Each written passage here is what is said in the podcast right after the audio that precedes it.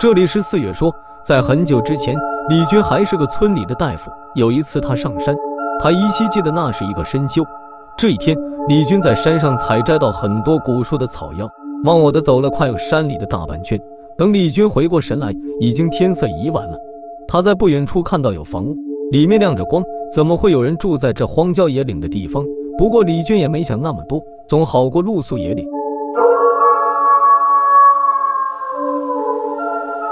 指不定晚上有野猪野狼的。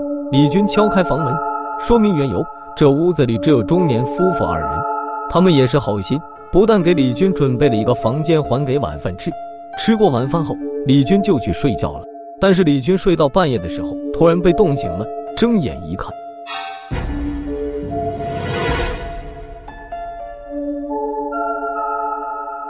发现自己的房门不知何时开了。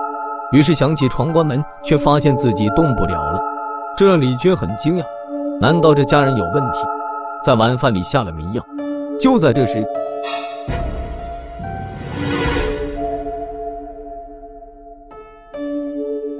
竟然从屋外进来一个年轻女子。那女子穿的很朴素，一看就知道是山里人。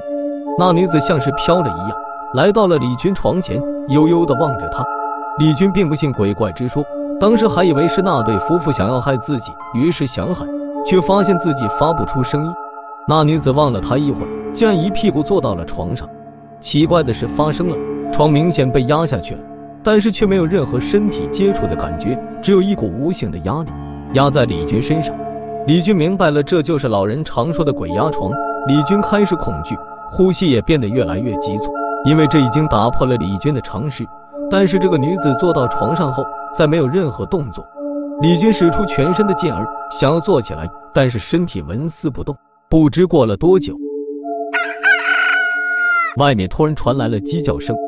此时，那女子终于转过头来，望着床上的他，然后发出一声幽怨的叹息。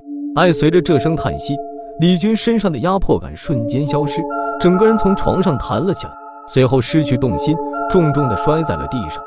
隔壁的中年夫妇可能正准备出门干活，听到动静后冲了进来，看到了浑身已经被冷汗湿透、脸色苍白的李军。李军把刚才发生的事情说了一遍，又对那女子的长相、穿戴做了个描述。中年夫妇两人听了这时候，眼泪就止不住掉了下来。原来这个女子不是别人，正是他们的女儿，几个月前病死了，而他们的女儿正是躺在那张床上咽气的。可能是女儿不舍得离开父母，又回来了。李军听后头皮发麻，当天就下山了。不过李军回去后还大病了一场，好久才好。这里是四月说，今天的故事就到这里，如有不适，还请退出。